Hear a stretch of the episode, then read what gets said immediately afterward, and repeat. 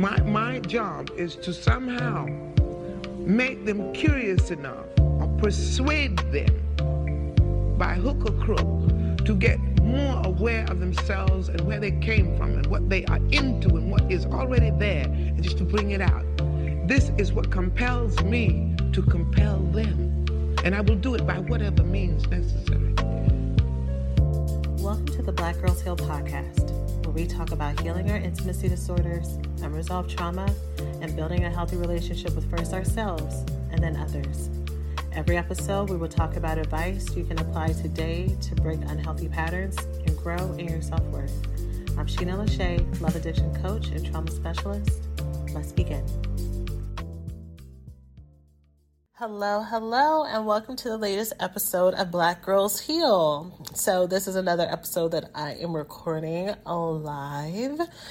Live meaning I didn't record it months ago. I'm recording it a few days before it comes out. And so I want to say thank you to everyone who who messaged me telling me that episode 114 talking about financial complacency and abandonment as a red flag that that episode was helpful and validating for you. Um, that episode, I was very nervous, like I said in the intro.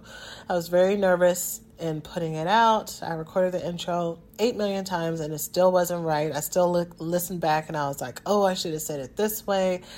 Um, just because I know that when we talk about money and relationships, that it can be very sensitive. And right now, I was also very anxious because right now there's a lot of discord online about money and relationships and what matter and what doesn't. And I really didn't want to get caught up in in some of the politics of that, but I I did know and I do know that there are a lot of women who are in relationships with partners who are making them feel not enough and the financial component and seeing that up front is a red flag for that. And and being honest about what is a true true red flag versus a temporary thing and just seeing someone's integrity. So i'm so happy that that was helpful for the ladies who needed it and thank you for letting me know that and sending sending your stories in for that. So so sending y'all love thanks for listening to this week's podcast before we get started, let's take a small break to say thank you to this week's sponsors. Attention to all my proud plant parents. It is time to give all of your plant babies the best nutrition you can, starting from the bottom up, and that starts with the best soil to help them grow happy, nourished, and strong. Coast of Maine is an organic soil brand that is approved for organic growing and has been sourced from ocean waters and farms for over 28 years. With a full range of products to support every garden and lawn, Maine products are made to restore roots to the natural world.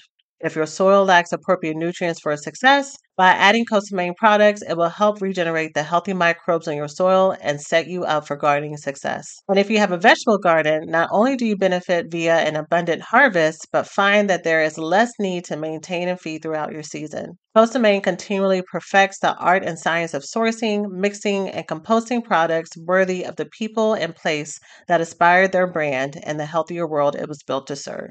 Maine believes in nurturing relationships with local retailers. The products are carried by tons of local retail partners who can provide advice and insight that is not found in the big box stores. Coast of Maine knows from beginner to expert, anyone who takes a hand to the land has something to offer the growing community for gardeners everywhere, which is why I love how they make organic gardening simple and approachable for everyone. So let's get growing. Visit coastofmaine.com to find a local retailer near you. Coast of Maine, like the state with an E.com. Thanks for listening to this week's podcast. Before we get started, let's take a small break to say thank you to this week's sponsors.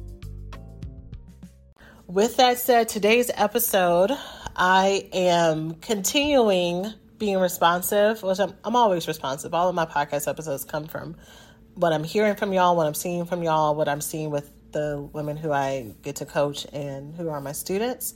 But uh, once somebody messaged me she messaged me maybe a month or two ago um, in our text community group.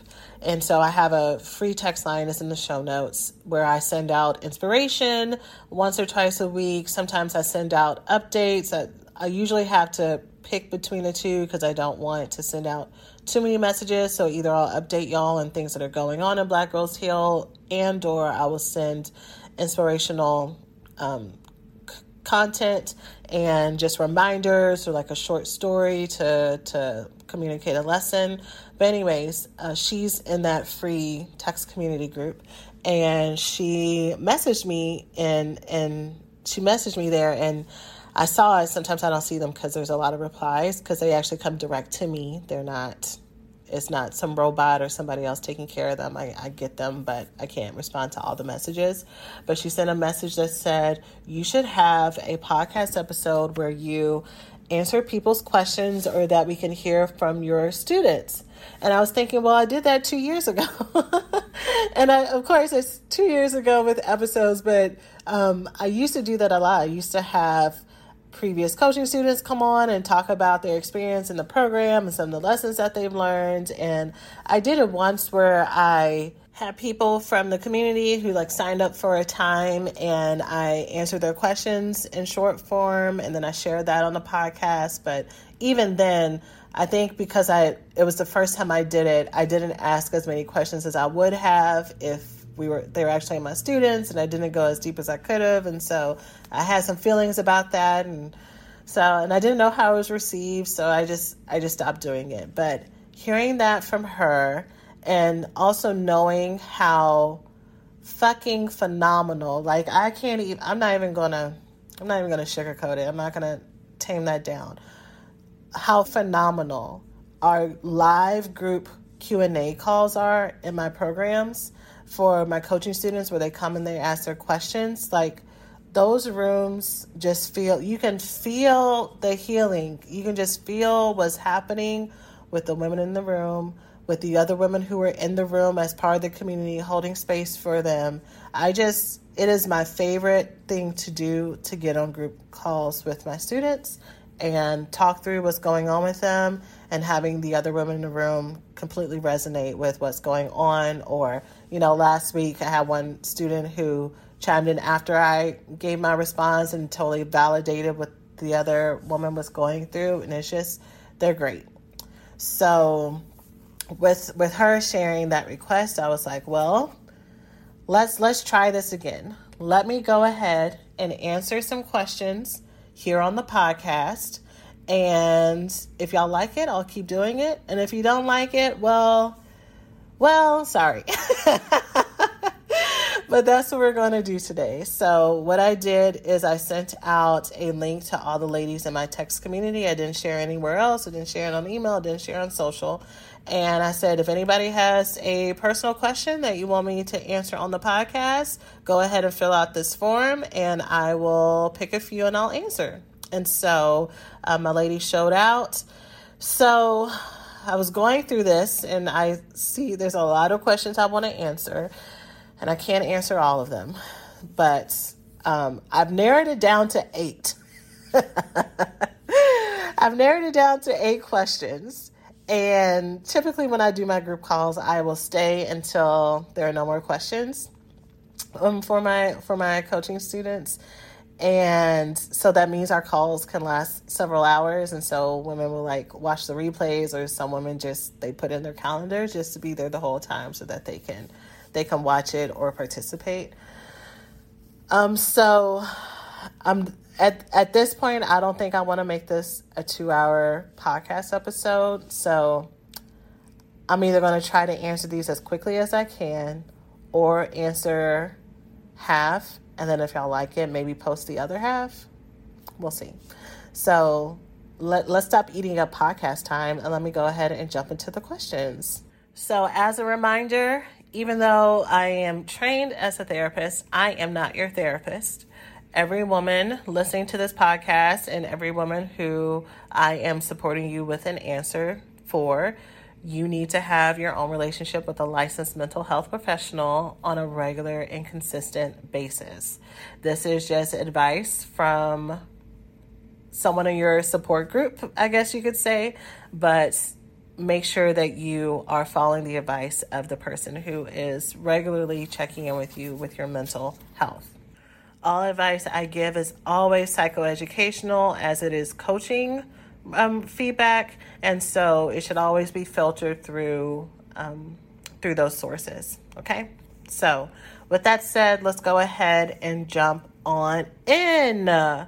So this question is from Valerie. Valerie wrote, "Hi, I'm a recovering alcoholic. I'm six months sober. Congrats." And I attend AA daily, listen to podcasts, read and journal. I also try to have positive affirmations in the forefront of my mind. I'm still so hurt over so many decisions I have made, and I'm having a hard time forgiving myself. How long does it take? No, seriously. Is there such a thing as doing wrong things, sometimes not working, to help yourself in recovery? How do I know a program is really not working and it's not just me wanting to chicken out? The episode on codependency and love avoidance have really helped me understand some things, and I just want to stay on track. So, um, Valerie, thank you so much for sharing. Uh, again, congrats on on being six months sober. That is so amazing. I hope you have gotten your chips since you're in AA. Um, something that I noticed that is not here as far as what you're doing is checking in with other people. With you being in a 12 step community, one of the one of the benefits that makes the program so amazing is you having fellowship with the other men and women in the group. And I'm going to lean towards women for you. Well, that's an assumption that you are straight. But, you know, you don't want to. There's a rule when it comes to recovery that the first year when you're in 12 step programs that you do not get in into any romantic partnerships because you can switch out whatever your addictive behavior or substance is and become addicted to that person and then when that breakup happens it can drive you right back deeper to to the substance, right? Because that relationship is also hitting your attachment and your childhood trauma, and it's just layers. So, um, I don't see that you are connecting with other people in fellowship. And that is one of the things that will help you. I'm, I'm jumping straight into answering your question. That's one of the things that can help you get out of your head and not help you feel so alone and see if you're sabotaging if you're sabotaging or if something's not working or maybe you're doing the right thing but the way that you're applying it it can use a little bit of tweaking. But talking to people who've gone there and been there before or who are currently there at the same time you are is going to help you not feel so alone. Is going to help you not feel like you're the only one who's doing dealing with this and you're you're the fuck up and you know you know 6 months is the longest I've ever gotten and I don't know if I'm going to be able to keep it and all that stuff and dealing with the regret you know, in those rooms, there there are so many stories that we share about mistakes that we've made and feeling feeling secondhand embarrassment for our past selves and how foolish we would we must have looked and and how naive we must have looked and that other people saw the things that we did. And and those feelings are valid and they're important and they matter and they're nothing to be ashamed of because we're human and we all make mistakes but it's it's not until you're openly sharing those things in those meetings and having other people in the room nod and say yeah yes i've been there and look at you with eyes filled with compassion and love. And especially if you're someone who runs from compassion and someone who runs from love not knowing how to handle that and not knowing how to receive that that's also a reason why people don't want to share because you feel like you're not deserving of it you feel like you're not deserving of the love or the second chances and the third chances and the 69th chance, but you are. You absolutely are. So so my feedback is for you to be actively getting numbers from other people in the 12 step meetings, checking in with with women. I'm just going to assume that you are straight.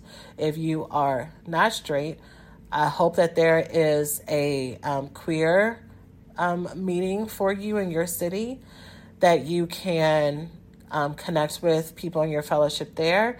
Um, but or whatever whatever scenario works for you so that you are not at risk of mistaking sexualizing feelings of connection because for some of us we we've never had kindness from someone unless they ended up becoming our boyfriend or girlfriend or a crush or we build a fantasy around them because they're so nice because we've never really had people love us and see us just because. So we don't quite know what friendship is, right? Unless if I'm sexually attracted to you at, at all, I cannot be your friend.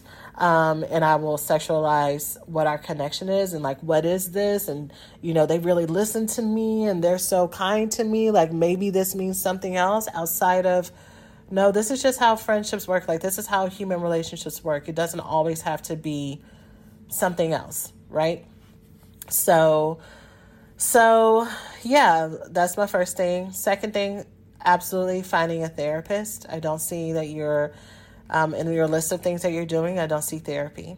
And if you are working through carried shame and trauma and pain, um, a licensed therapist is going to help you make sense of all that and piece that together. Especially, you know, one of the things that I've said that I have not liked when I was actively practicing therapy and also being on the other side and having my own therapist is I wish I could talk to them more often because sometimes the sister be going through things and I know my clients sometimes be going through things, but with you being in AA, you have that built-in community of people that you can try out and connect to. And people want to hear from you. People put their numbers down for anyone who does 12 step meetings. When people put their numbers down, they are fully expecting you to call them any and every time of night, especially especially in the um, I mean, I think also in the love and sex addiction communities, but especially in the NA and AA communities because I feel like I feel like y'all know more than anything how dire this stuff is and how quickly lives can be lost. And so the responsiveness of those communities is just phenomenal. And so use use your people. And the question, the part of your question that says, "How do you know if this is working or not?" Um, I think I actually already answered that. You need to talk with some other people and just get their feedback on what specifically is happening for you. You know, this is one of the drawbacks of not being able to talk with you live about this. But, you know, I would ask you what are the things that you're thinking is you chickening out versus maybe maybe you just need to have some patience with the process. Maybe what you're feeling that's uncomfortable, it's like you're starting to feel emotions and have thoughts that you haven't had before and it's very like I said, uncomfortable for you, and you're trying to figure out how to make them go away quickly. And maybe it's you having to realize that, you know, you have years and years of pain and experiences that you have to let come out and that you have to process. And it's not always going to be this way. It's not always going to be this heavy. It's not always going to be this hard for you. But the more you avoid it and the more you run and the more you try to do it by yourself, the heavier it's going to feel, right? So that is my advice for you, Miss Valerie. I hope that you found that helpful. All right, next question is Miss Mommy.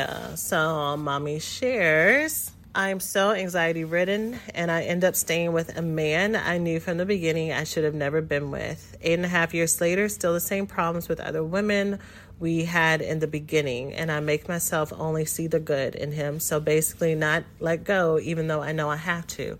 As of the beginning of this month, I've started to work on letting him go, but he hasn't physically left the home, and I'm getting ready getting ready as much as I can mentally, reaching out to you and going to counseling and started exercising, cutting back on soda, taking vitamins, just trying to do what I can to help me. But I also know when he gets his own place, I'm going to freak out, even though I'm the one who wants out.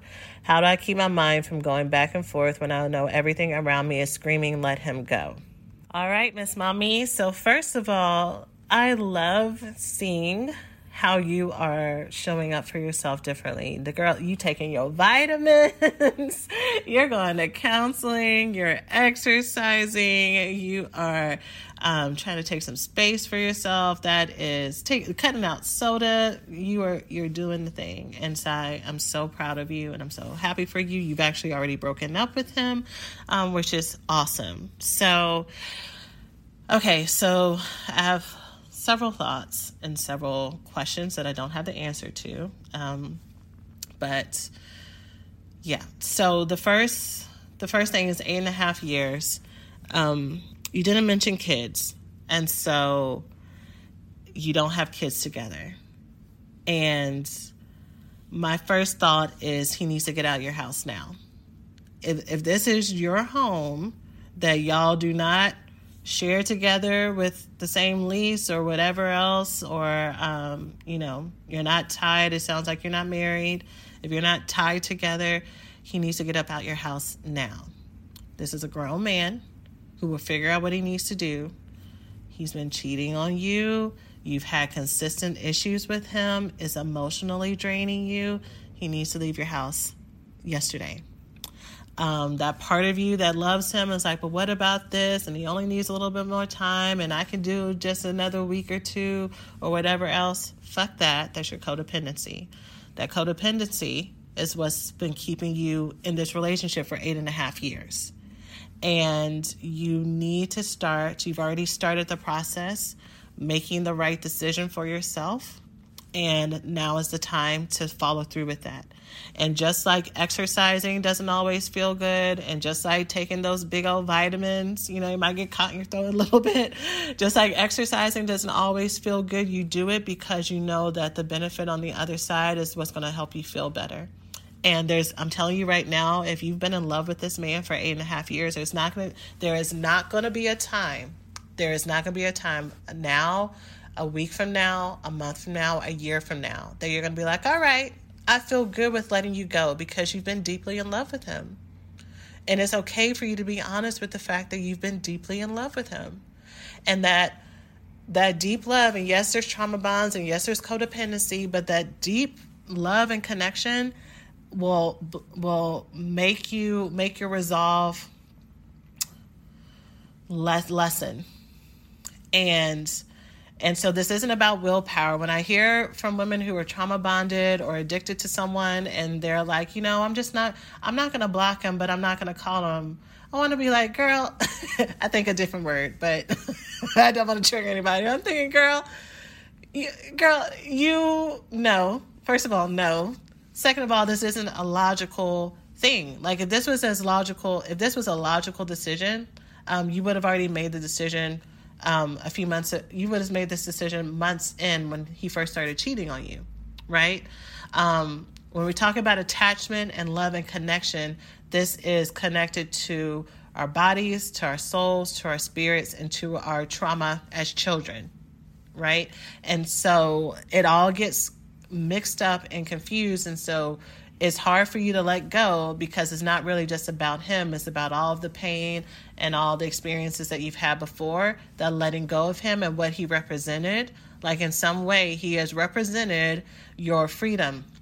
He's represented, um, this is my chance for true love. He's represented someone who has been here for me emotionally when nobody else was here for me. And if I let that go, I'm never going to have it again.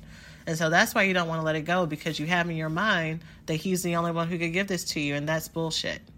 It's bullshit. He's he's he's clogging up space, stopping you from being able to find relationships that do work for you. And so if you want to be free, he's got to get up out your house now so that you can start to build a life and see that the floor is not going to fall out from under you. Right now, you've been standing on the rocky foundation of this man and this really destructive situation and trying to convince yourself and, you know, yeah, convince yourself. I'm not going to say gaslight, but you've been trying to convince yourself that it's going to even out. Um, and maybe, maybe let me let me actually amend that because you've actually started the process of breaking up and going to therapy and all that stuff. But you're trying to convince yourself that okay, I can I can keep standing on this gravelly road for a little bit more. And what I'm saying is you you don't have to, and his next steps are his responsibility to find out. And if anything, if if he's doing the whole I need some more time, he he might fit episode 114. He might be the man who um, is always looking for a break and looking for women and other people to take care of him if he can't take care of himself. Let that man figure out his next steps. Um, and what happens to him is not your fault and it's not your responsibility. He is in charge of his own life. And you got to work through your codependency to not take responsibility for that. Okay? So let them go now. If you are, if you do share a lease, or if you do share something that legally has y'all together, honestly, what I would do is I would get out the lease. I would go and talk to the landlord. I would go and talk to whoever it is to see what I need to pay to to to, to get my name taken off. I would take the financial hit, work more hours, empty out my savings because the longer you stay there, the more this is going to impact you emotionally, mentally, physically, spiritually, sexually, right? Like you didn't say this, but if someone's in your house, even if you have negative feelings about them, um, and especially if you have history, and especially the way COVID's going, we all want to be touched, we all want to be hugged, we all want to be loved, and so you may slip in and get a little reconnection with him, and all that does is just shoot off more oxytocin, uh, oxytocin, more of the connecting hormones that make you stay in the partnership. So you got to get out now because you are losing more time and more access to who you're supposed to be on the other side. Okay? So that is for you, Miss Mommy. I hope that you find that helpful. This is a good place to plug in our From Avoidant to Available program.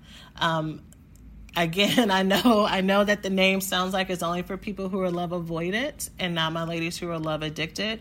But in this program, I'm literally teaching you once you are through with this situationship that you are broken up, or maybe you've been single for a while and you are wanting to reconnect or start to connect to people who are actually available for you, and you're needing to be led through that process and and mentored and coached through that process. That's what this program is for, and connecting it to maybe your trauma patterns, but also giving you clear steps on moving out of it that's what we're doing here. So if that is you, I want you to apply to the program and join us in our next round. You can go to blackgirlsheal.org slash apply, and I hope to work with you soon. My love addicts and my love avoidance. All right, next question. I'm going to skip to one of my current students um, who is going by Lady B. By the way, y'all, I am only reading names that they are giving me permission to share. So some people are sharing their actual names, some people are sharing um, pseudonyms. And so this is Lady B. And so, what's up, Lady B? Love you, sis. So her question is I'm over here trying to shoot my shot with a guy I've been attracted to for three years and don't even know how to follow up. I told him about my interest in getting to know him, and he agreed that we should get to know each other. But I'm thrown off by his response and don't even know if he's genuinely interested. His response to my statement was, Hey, we should.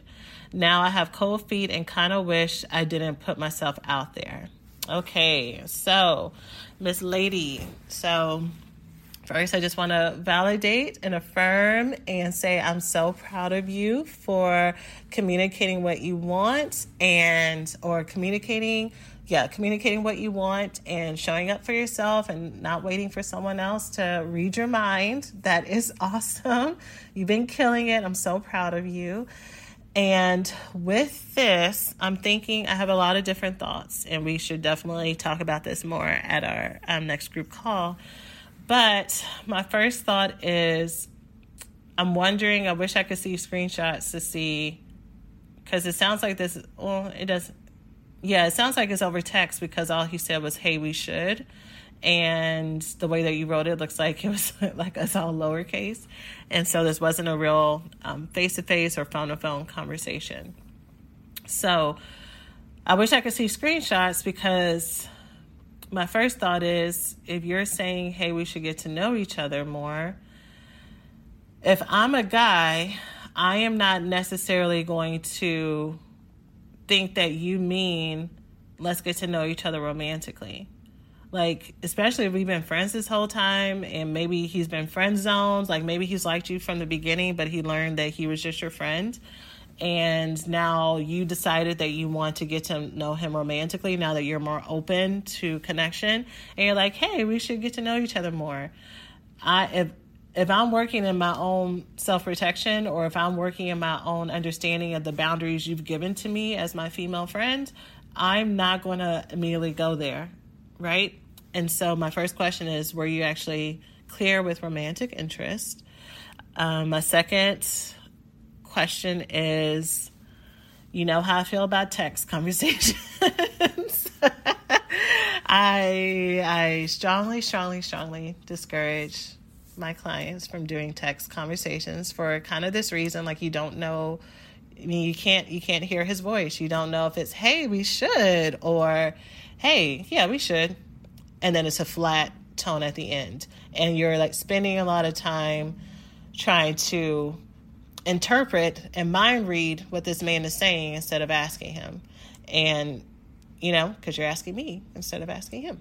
and so that would be my, my next suggestion is to ask him what he meant. And I would, this is going to be hard and this is going to be vulnerable, but my suggestion would be for you to ask him on the phone. Or if y'all happen to be in the same place, and um, cross paths to ask him face to face. Hey, so when I was saying that we should get to know each other more, I was I was saying romantically. I was saying, you know, I really like you, or in some variation of that to say that you have interest in him outside of just a friendship, and to ask, do you, would you be open to that, and see what he says, and the thing about that that makes it really scary is if we feel like we are lacking or there's something wrong with us, we could want to run, run, run from rejection because if this guy who I really like rejects me, that means that all men will reject me because you believe that you are rejectable. Versus this man could say that he's not interested for a lot of reasons. He could be talking to somebody else. He could actually feel that you are not his type, but that doesn't mean that you are not anybody's type, right? Y'all can have different senses of humor. He could have a different path that he wants. He can have a different communication style than you do. He can have a different set of interests that makes you him not a good match for you. And so you have to start looking at this as I'm I'm amazing and I make my partners better and I have so much to contribute because I'm funny, because I'm beautiful, because I'm wise, because I'm kind, because I elevate my partner's masculin- masculinity. You know, of course, I'm a wonderful partner, and just like I get to choose who I want to connect to, they get to choose as well. And so it frees me to find someone who's a better fit. But it doesn't say anything about me just because he's not available for that, unless you actually believe that that's true. And so this is where the work that we're doing in the program, this is where I talk about, you know, our relationships are a mirror and what we do and what we don't do and why, you know, even though we talk about dating, looking at the reasons why we may not want to have these face-to-face conversations and looking at our response after we have these face-to-face conversations is really where the work is. Like the dating and all that is just a conduit. It's just it's just a mechanism that we're using for our own self development work. And the benefit of that is it, it also helps us have healthier relationships, not only with romantic partnerships, but with friendships and with family and with other people because we're learning more about ourselves and we're learning more about what we need. Um, chances are, because I know you, Lady B, um, you're not going to these negative places. Like maybe, maybe if you are feeling nervous, it's just because you've not ever done it before, but you have you're such a you're such a resilient and wise and introspective woman, and I really really love and respect you um, for that. And I just you know me, I want to cover all my bases. So, in short, go back to him, have a phone conversation, and get clarification on whether or not he's interested, and um, and then and then have a conversation from there. From there, you know, we can talk. Hey, we hope you're enjoying the podcast so far. Let's take a quick break to say thanks to this week's sponsors.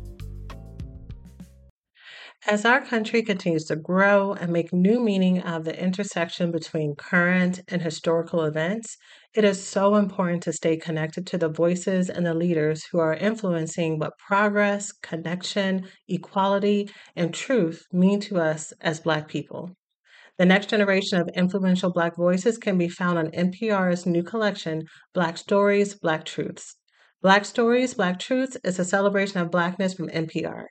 Each of NPR's Black voices are as distinct, varied, and nuanced as the Black experience itself. In the Black Stories, Black Truths collection, you'll hear stories of joy, resilience, empowerment, and creating world shifting things out of struggle.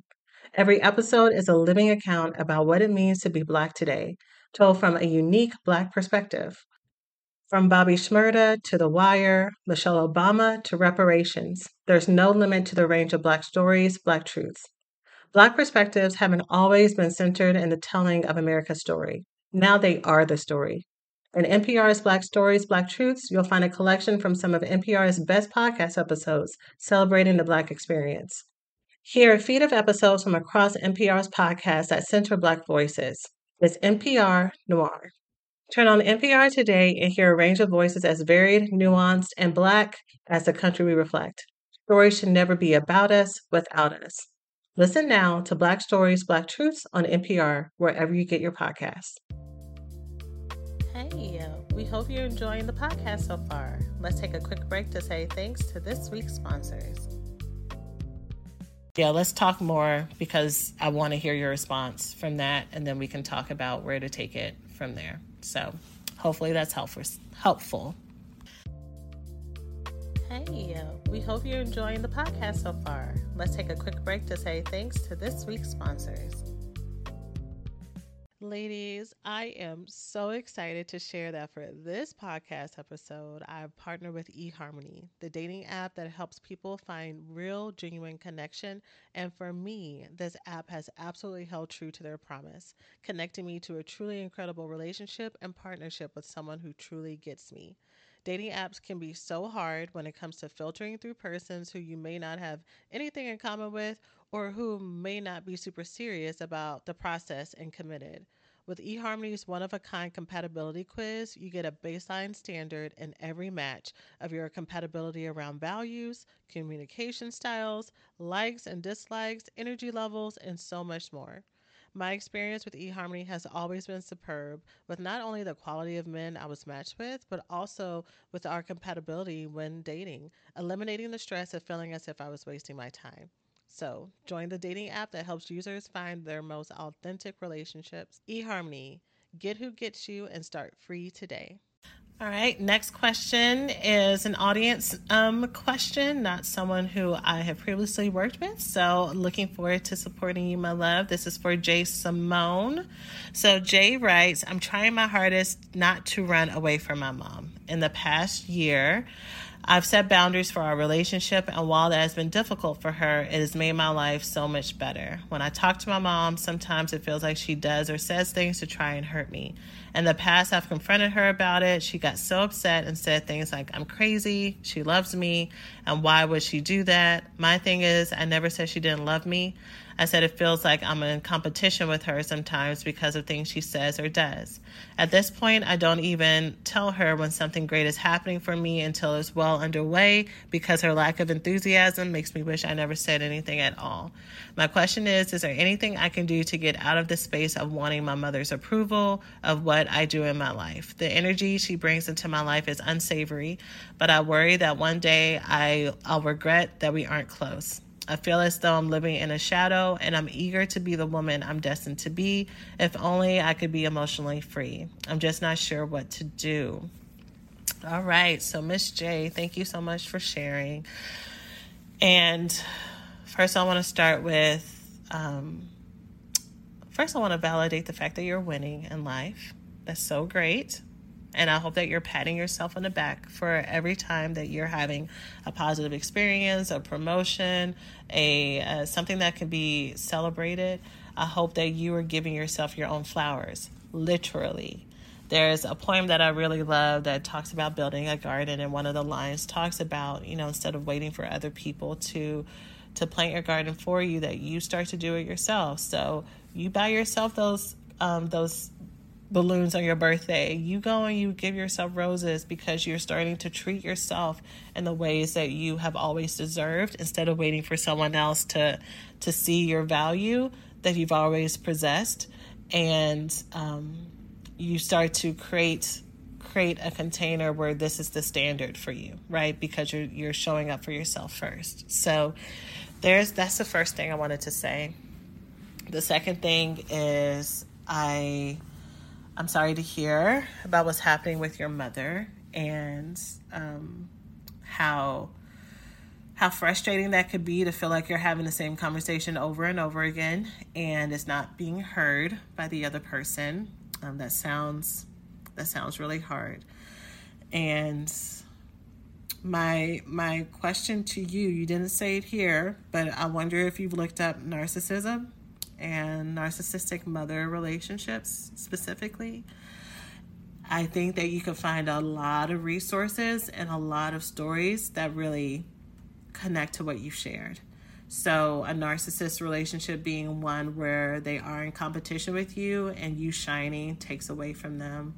Um, that they that everything that they do for you is to prove how good a person they are, and so your wins are actually their accomplishments. Um, that they will gaslight you and diminish what the actual reality of things that are happening, um, what the actual reality is, to to make themselves look in a positive light or to make them to be the victim of you being ungrateful or crazy or bad like you're sharing right now. And so i want you to know you're not making that up. And you're not making up that this is what's happening that this is this is how how things are actually playing out and it's good that you are seeing that so also you need to be in in relationship with a therapist. I feel like I'm gonna say that for for a lot of these, especially if I don't see that you're actually already in counseling or that you've been talking about this. I, and I do feel that there are certain seasons in our life that we are in counseling more, or you know, there may be times that you decide with your therapist or you decide yourself that okay, I'm pretty stable right now, and um, maybe I can do once a month or once every couple of months, but I don't need every week or so. But if you if you have not processed this relationship with your mother, um, I suggest that you do go to a therapist because the impact of narcissistic trauma goes really deep and it shows up in many layers of our life, even ones that we we might think are really good because we we can be functioning maybe at a high capacity especially you know when, when you have a narcissistic parent you have to learn how to be very independent and how to be very self-sufficient and how to create your safe places. And if you've created a safe place in the realm of achievement and looking like you have everything together, especially to avoid the wrath of a narcissistic mother who's expecting you to be perfect, because you have things going on in your life that look really great on the outside, you could possibly miss what some things are eating you up underneath all that, right? So, and think that that's just normal when really your life could be you could be a lot happier than you are right now. So, anyways, there's that plug. Your specific question to me, though, is Is there anything I can do to get out of the space of wanting my mother's approval of what I do in my life? And I'm going to answer that question in a way that's going to sound. Mm, the word isn't contradictory, but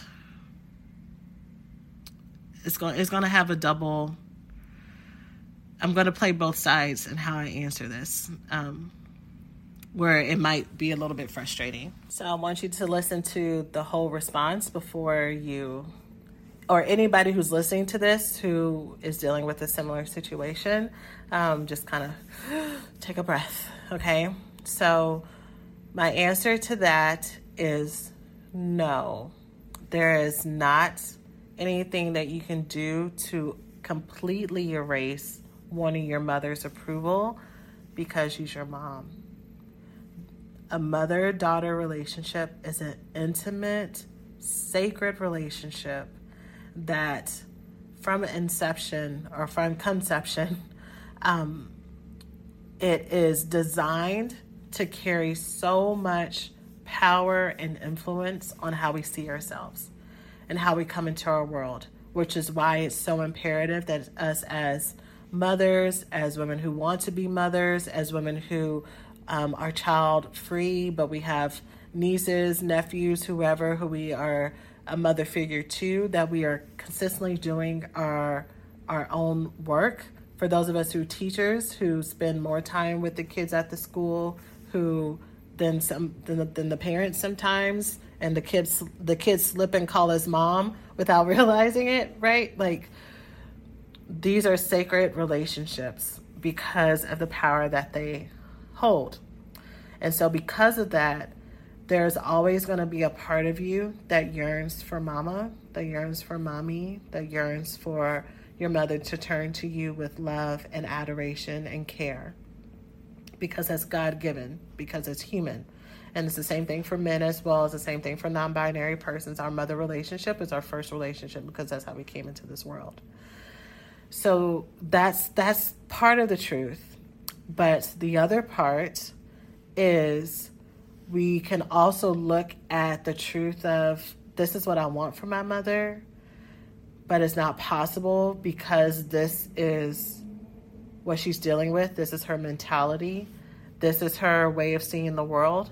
You know, NPD is um, a trauma response from typically from her own narcissistic trauma. So, narcissistic abuse that was put on her, and that's she had learned how to adapt in the world by becoming a narcissist, or, you know, there's a lot of different research about where NPD comes from.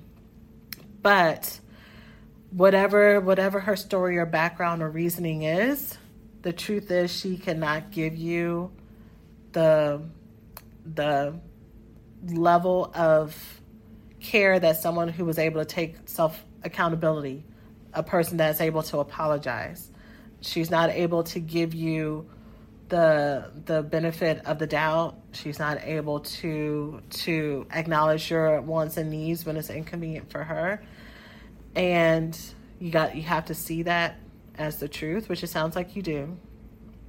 And if that's the case, do I need to grieve this relationship with my mother, even though she's alive and well, even though she might live down the street, even though I might talk to her a lot of times, but grieve, well, it sounds like you, you haven't, which I think is good for your mental health to have a little bit of break in space. So that's good that you've kind of taken that. But you're going to need to grieve the what ifs the the the stories um, i shouldn't say stories but the scenarios maybe that you've played out of maybe she will get it she'll apologize or maybe maybe you have fully accepted how she is and so maybe the scenario is you'll figure out a way to balance your boundaries while being closer to her that you'll you'll crack the code on how to have an intimate fulfilling relationship with someone who has narcissistic tendencies. And because of the nature of narcissism, that scenario might be one that you need to grieve. That that that is not possible unless she is getting that help and if the way that you described her and where she is in her process it doesn't sound like she believes that she needs help and it also sounds like you've already communicated your feelings, and you probably also suggested a couple of therapists, and maybe you've even suggested mother daughter therapy. But you're the one who's crazy, or you're the one who needs help. So why would she go to a therapist and try, to invent things and create problems where none exist? You know, all, all the all these things that are things that are said, and so you might need to to let yourself feel sad about that, to feel some some regret about that. Um, to feel so close and yet so far, um, which which is can be really maddening to happen. Just speaking honestly and um, just personally, and and I feel for you with that. So, with that said, the part B of your question is how do I let go of that because you are going to regret um, that you aren't close and also that you feel like you're living in a shadow and you're eager to be the woman that you're destined to be if only you could be emotionally free. And by coming to terms with that is how you're going to let yourself be free. By understanding that this mother daughter relationship here is impossible and so potentially looking for mother mother friendships or dynamics in other places and other mentors and other locations. You know, for me I um um, you know, I've I had to find some family relationships and connections uh, from outside mentors and relationships as well. Sometimes they weren't even real people. Sometimes I had to find um, from fictional characters or from people who I consider mentors or heroes who were famous people, and just watching those dynamics and watching what felt real and healthy to to give that to myself while I was healing to replace the dynamic I had with some family members previously. I hope that made sense. So you're you are going to need that mother-daughter relationship. So you need to do the healing that comes with the trauma of what's happened in the past and the trauma of not getting it right now and also maybe the trauma of the future because what comes with that is, you know, maybe once you start to build relationships, you didn't say here whether or not you're single or or mother if you're a mother or if you have a partnership, but if you're a woman who wants to have children, maybe you have a scenario in your head that your mother could be a really great grandmother and and be around the kids, but the truth is if that was the case, then your mother might start to disparage your children or start to disparage your mothering and, and create a whole lot of doubt there. And maybe pit you against the children or you know try to take the children for herself and talk about what a bad mom you are. You know i mean you you have the relationship with her so you kind of know what the dynamics look like. And so you may need to grieve that the grandmother grandchildren relationship might not look the same and that she might always have a negative thing to say about um, a person that you bring home to to date in a serious way, no matter who the person is, because you are there for her own entertainment. So you may need to grieve that. So so grieve it so that you can be free from it and then start to create the lifestyle that you want from there from there using the support of your therapist or for this one, there are so many, there are a lot of really great people who are specialists in narcissism and have a lot of great programs for that. My programs are not specialized for narcissists or narcissism. There are absolutely women, a good a good number of women in the program who have family members who are narcissists because that's just a really common trauma that I help them with. But if you want specification with narcissism. There's so much great information and so many great books and so many great programs to give you immediate access right now to learn about that and work through that. So, that is my support for you, my love. I hope that you find that helpful. Okay, and so I'm recording this. I'm at 47 minutes now. So I'm going to answer one more question. And if y'all like this, if you feel like you've gotten a lot from what I've shared, if you feel like this is benefiting you, if you want to hear the other questions that women submitted in hopes that maybe your situation is hit on, um, go ahead and let me know. But here's the last question, and I will do a part two if y'all enjoyed it. So, okay. Part two, this is Ms. Zenzali. So, Ms. Zenzali says, I've been in a traumatic relationship for decades. Two marriages to the same type, but the last one more intense. Lots of emotional abuse, cheating, gaslighting, and much more. No children together. I finally was able to leave and want to stop all communication, but I'm having a hard time finalizing things because of my nature. All of all the hurt I experience, but I don't want to hurt them, so I've been trying to wean my conversations. I don't know sorry, you said they don't know that I'm not coming back. Am I in? I'm in counseling, and my counselor said to block them, but I'm trying to do things in steps, and it's hurting me. I've been thinking about finding a group to help me with the process because I feel like no one understands what I'm going through. I'm conflicted because should I hate this person? Because I should hate this person, but that's not me. Suggestions.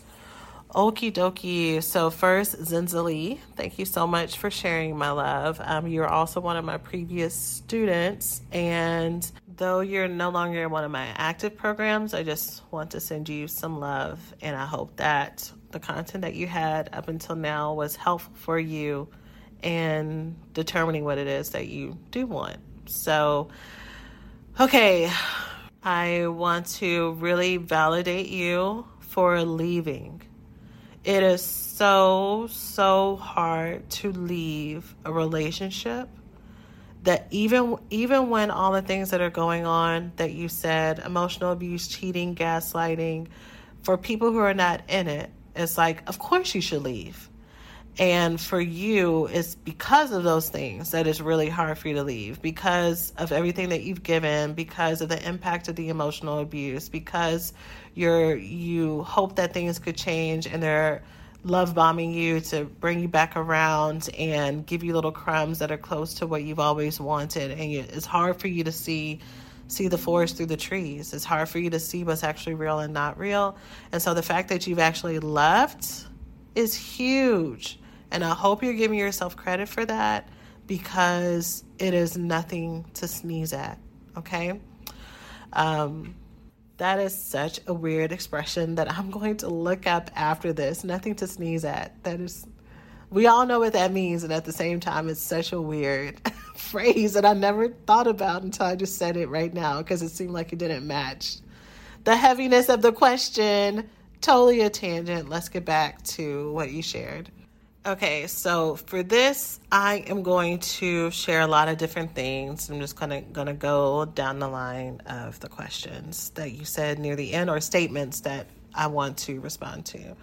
So you say you've been talking to a counselor. Awesome. Keep going to counseling. Keep going to your therapist. If you're in a destructive relationship, please keep going to your therapist. It is really helpful to have someone outside of what's going on with you and that person to keep you grounded. And it doesn't matter how long you have to keep going, as long as you can keep going, as long as you can move things around to make it a priority, please stay in therapy because outside of that, you are going to just fall really bad susceptible to what has been happening before. So I've been going to counseling, and my counselor said to block them, but I'm trying to do things in steps, but it's hurting me. My first thought is, what are the steps? and why do you need to put things in steps? Maybe the answer to that question is that it's hurting you. And then my response to that is yes, it's hurting you because you're trauma bonded to him. Not because he's the love of your life, because the love of your life is not going to cheat on you, emotionally abuse you, and gaslight you. It is hurting you because this relationship is connected to other traumas. So what you're feeling is not oh my God, this is the love of my life. I can't live without him. You're feeling trauma that's been stored in your body that probably happened when you were a little girl um, that has manifested in this relationship. So that's why this is really, really deep pain. And so keeping him around or keeping access to him or only blocking him on some social media platforms, but not all of them, you think that that is providing that relief that is providing is you think that that's relief, but really that's just keeping the door open for you to continue to be hurt, for you continue to have access to men, to people, but in this situation to men who will um, um, disappoint you, who will disappoint you and show up for you halfway, and you're continue this process in your life where you're hanging on to people who who only take from you and never give. And then on the other hand, you want the story to change, you want something different, but you're keeping the story going. And so, for you to actually create that change, you have to block him and cut it off. You're blocking him and cutting him off not because you hate him, but because y'all being in relationship is dysfunctional. It's dysfunctional for you and it's dysfunctional for him. You staying around is not helping him. You staying around and him having someone to use and abuse and um, emote self soothe by coming back and forth to you instead of doing his own work, you're hurting him as well by you staying around.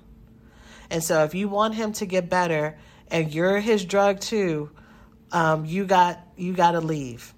And let me just say this because I feel like I probably just fed into a fantasy. Because part of the fantasy is that I'm so in love with him and he's secretly so in love with me. And so to kind of hear, oh, I'm his drug too, probably gave you a little bit of an adrenaline hit and like romanticize, oh, he's addicted to me and like felt fed this need for like this intense Romeo and Juliet kind of thing.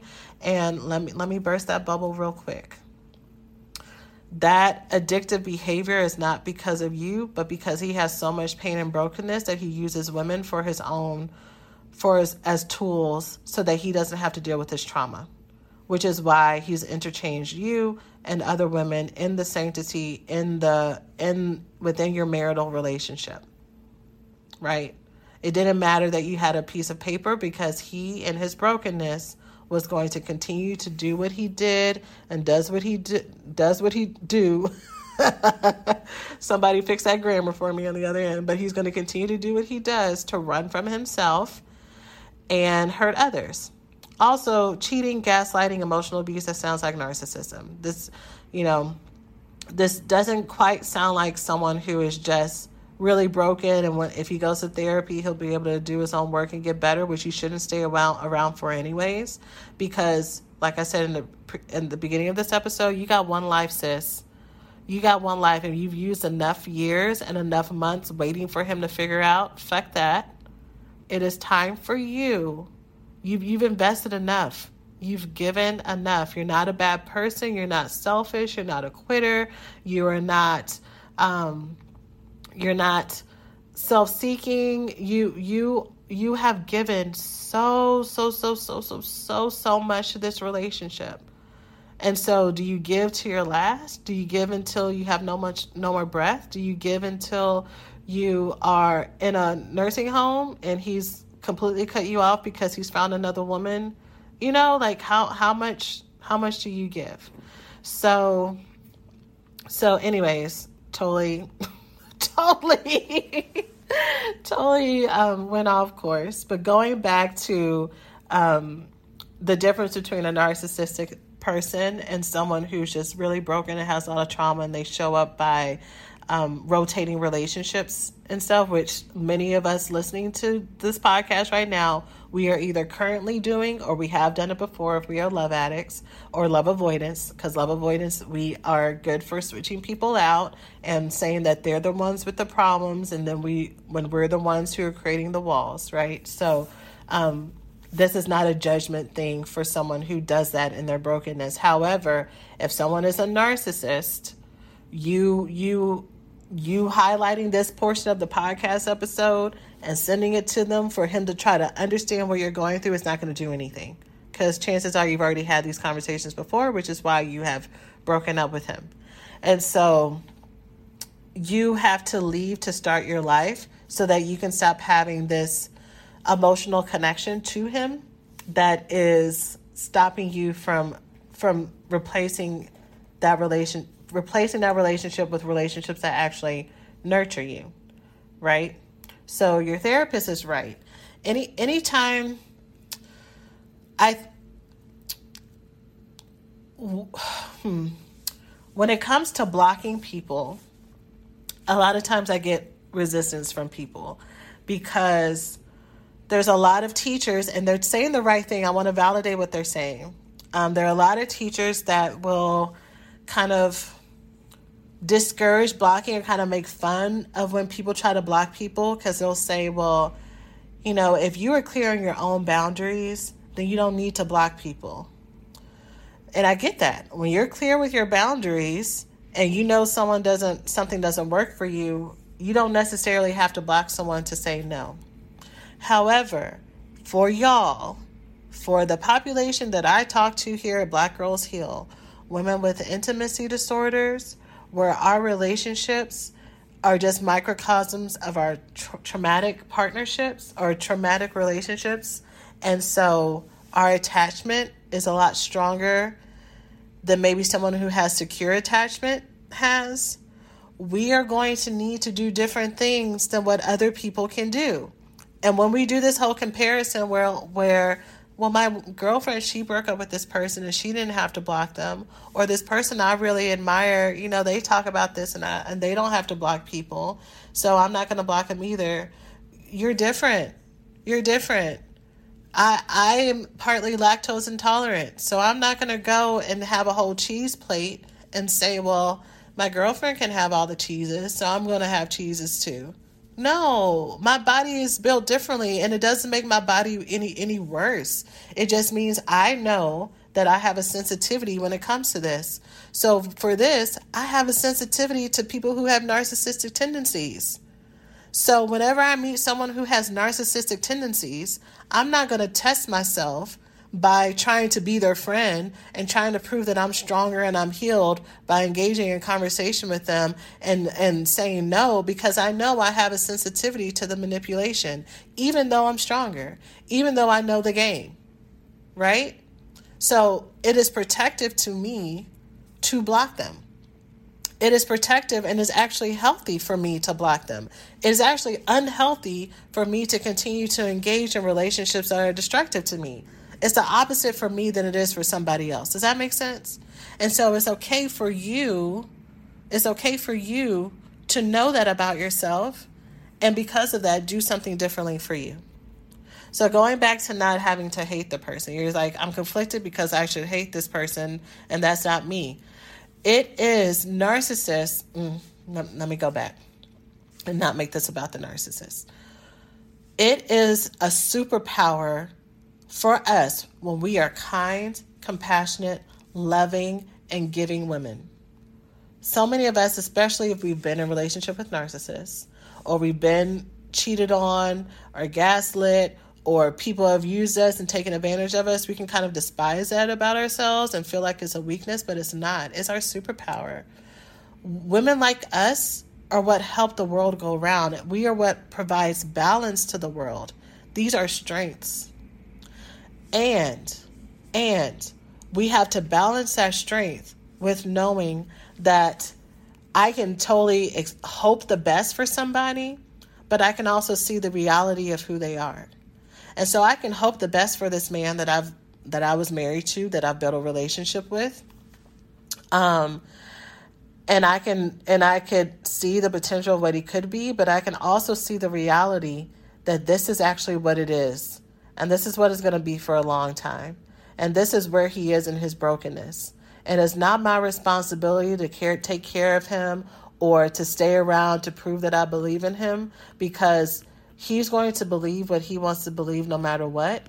And me putting myself in emotional, physical, spiritual, mental, physical, sexual danger to continue to stay attached to him is not, that's not my cross to bear. I'm not God. I'm going to release him to God. I'm going to release him to the universe. I'm going to release him to spirit for spirit to love and take care of him because that is not my role and they can do it a whole lot better than I can. And my path is taking me someplace else. And I can be grateful for the time that we had together, for the lessons that I learned in spite of the pain. And I can cherish some of the positive moments and take them for my own. But this chapter is closed, and I get to close it. Okay?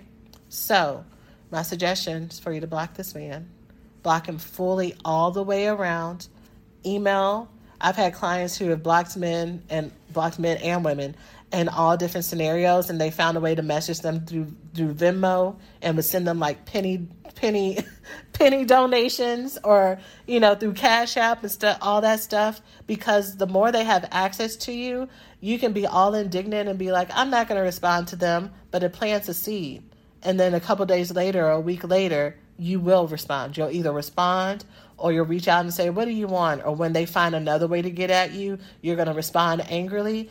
And that intensity, the opposite of love is not hate. The opposite of love is neutrality, which is why so many of us are addicted to that roller coaster up and down, hot and cold cycle where we we hate them and we want to fight them, and maybe some of us do fight them, and then we're rolling around having sex the next day because that intensity is still the same. So, what you want is neutrality. And you only get neutrality by pulling yourself away and not having contact with him um, at all. Okay? So block him on the phone, on Venmo, on Cash App, and email and social media. Don't unfriend him, don't mute him, block him all the way because you seeing seeing him looking at your stories and you looking at his stories is still emotional connection. Block all of the way and then that pain that you're feeling, you need to bring that to your therapist and you need to be talking about it.